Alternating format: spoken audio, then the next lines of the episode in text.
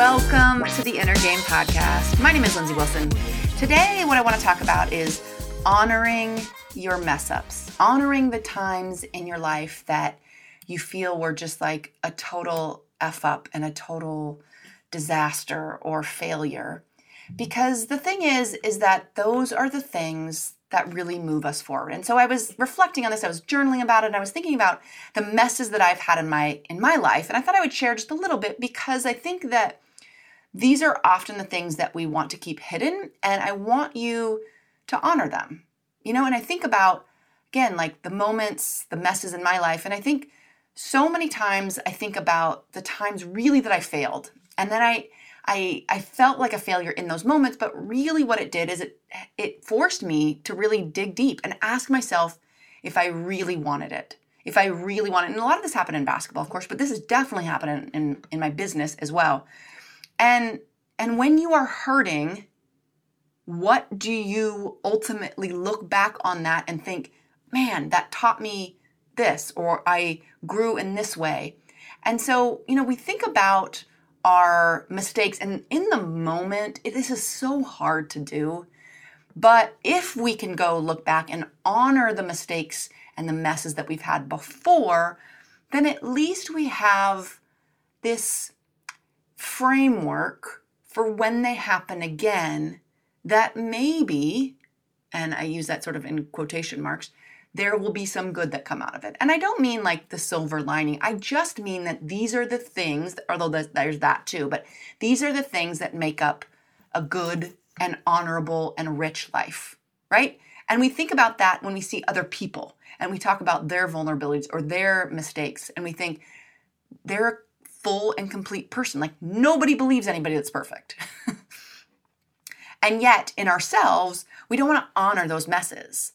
And so for me, I look back on when I didn't make the WNBA. Like I played at the collegiate level, I played at the professional level, and in the WNBA, I just kept getting cut. And in those moments, I thought that I was kind of a disaster. You know, I thought, how will anybody listen to me as a mindset coach if I can't even use my mind to accomplish this thing?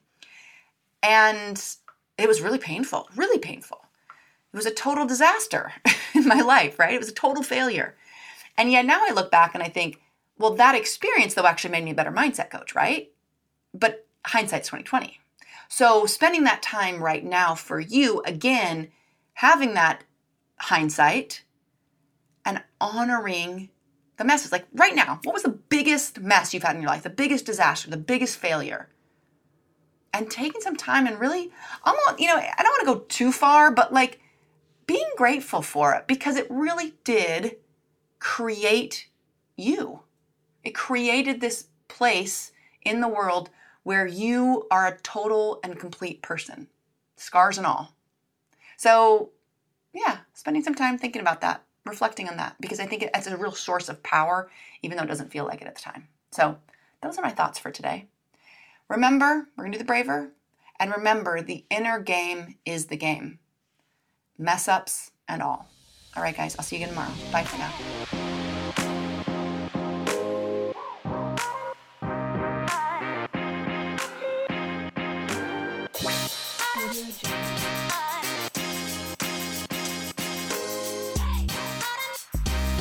So now we're going to go through our mindset work. We call this the Braver here at Positive Performance.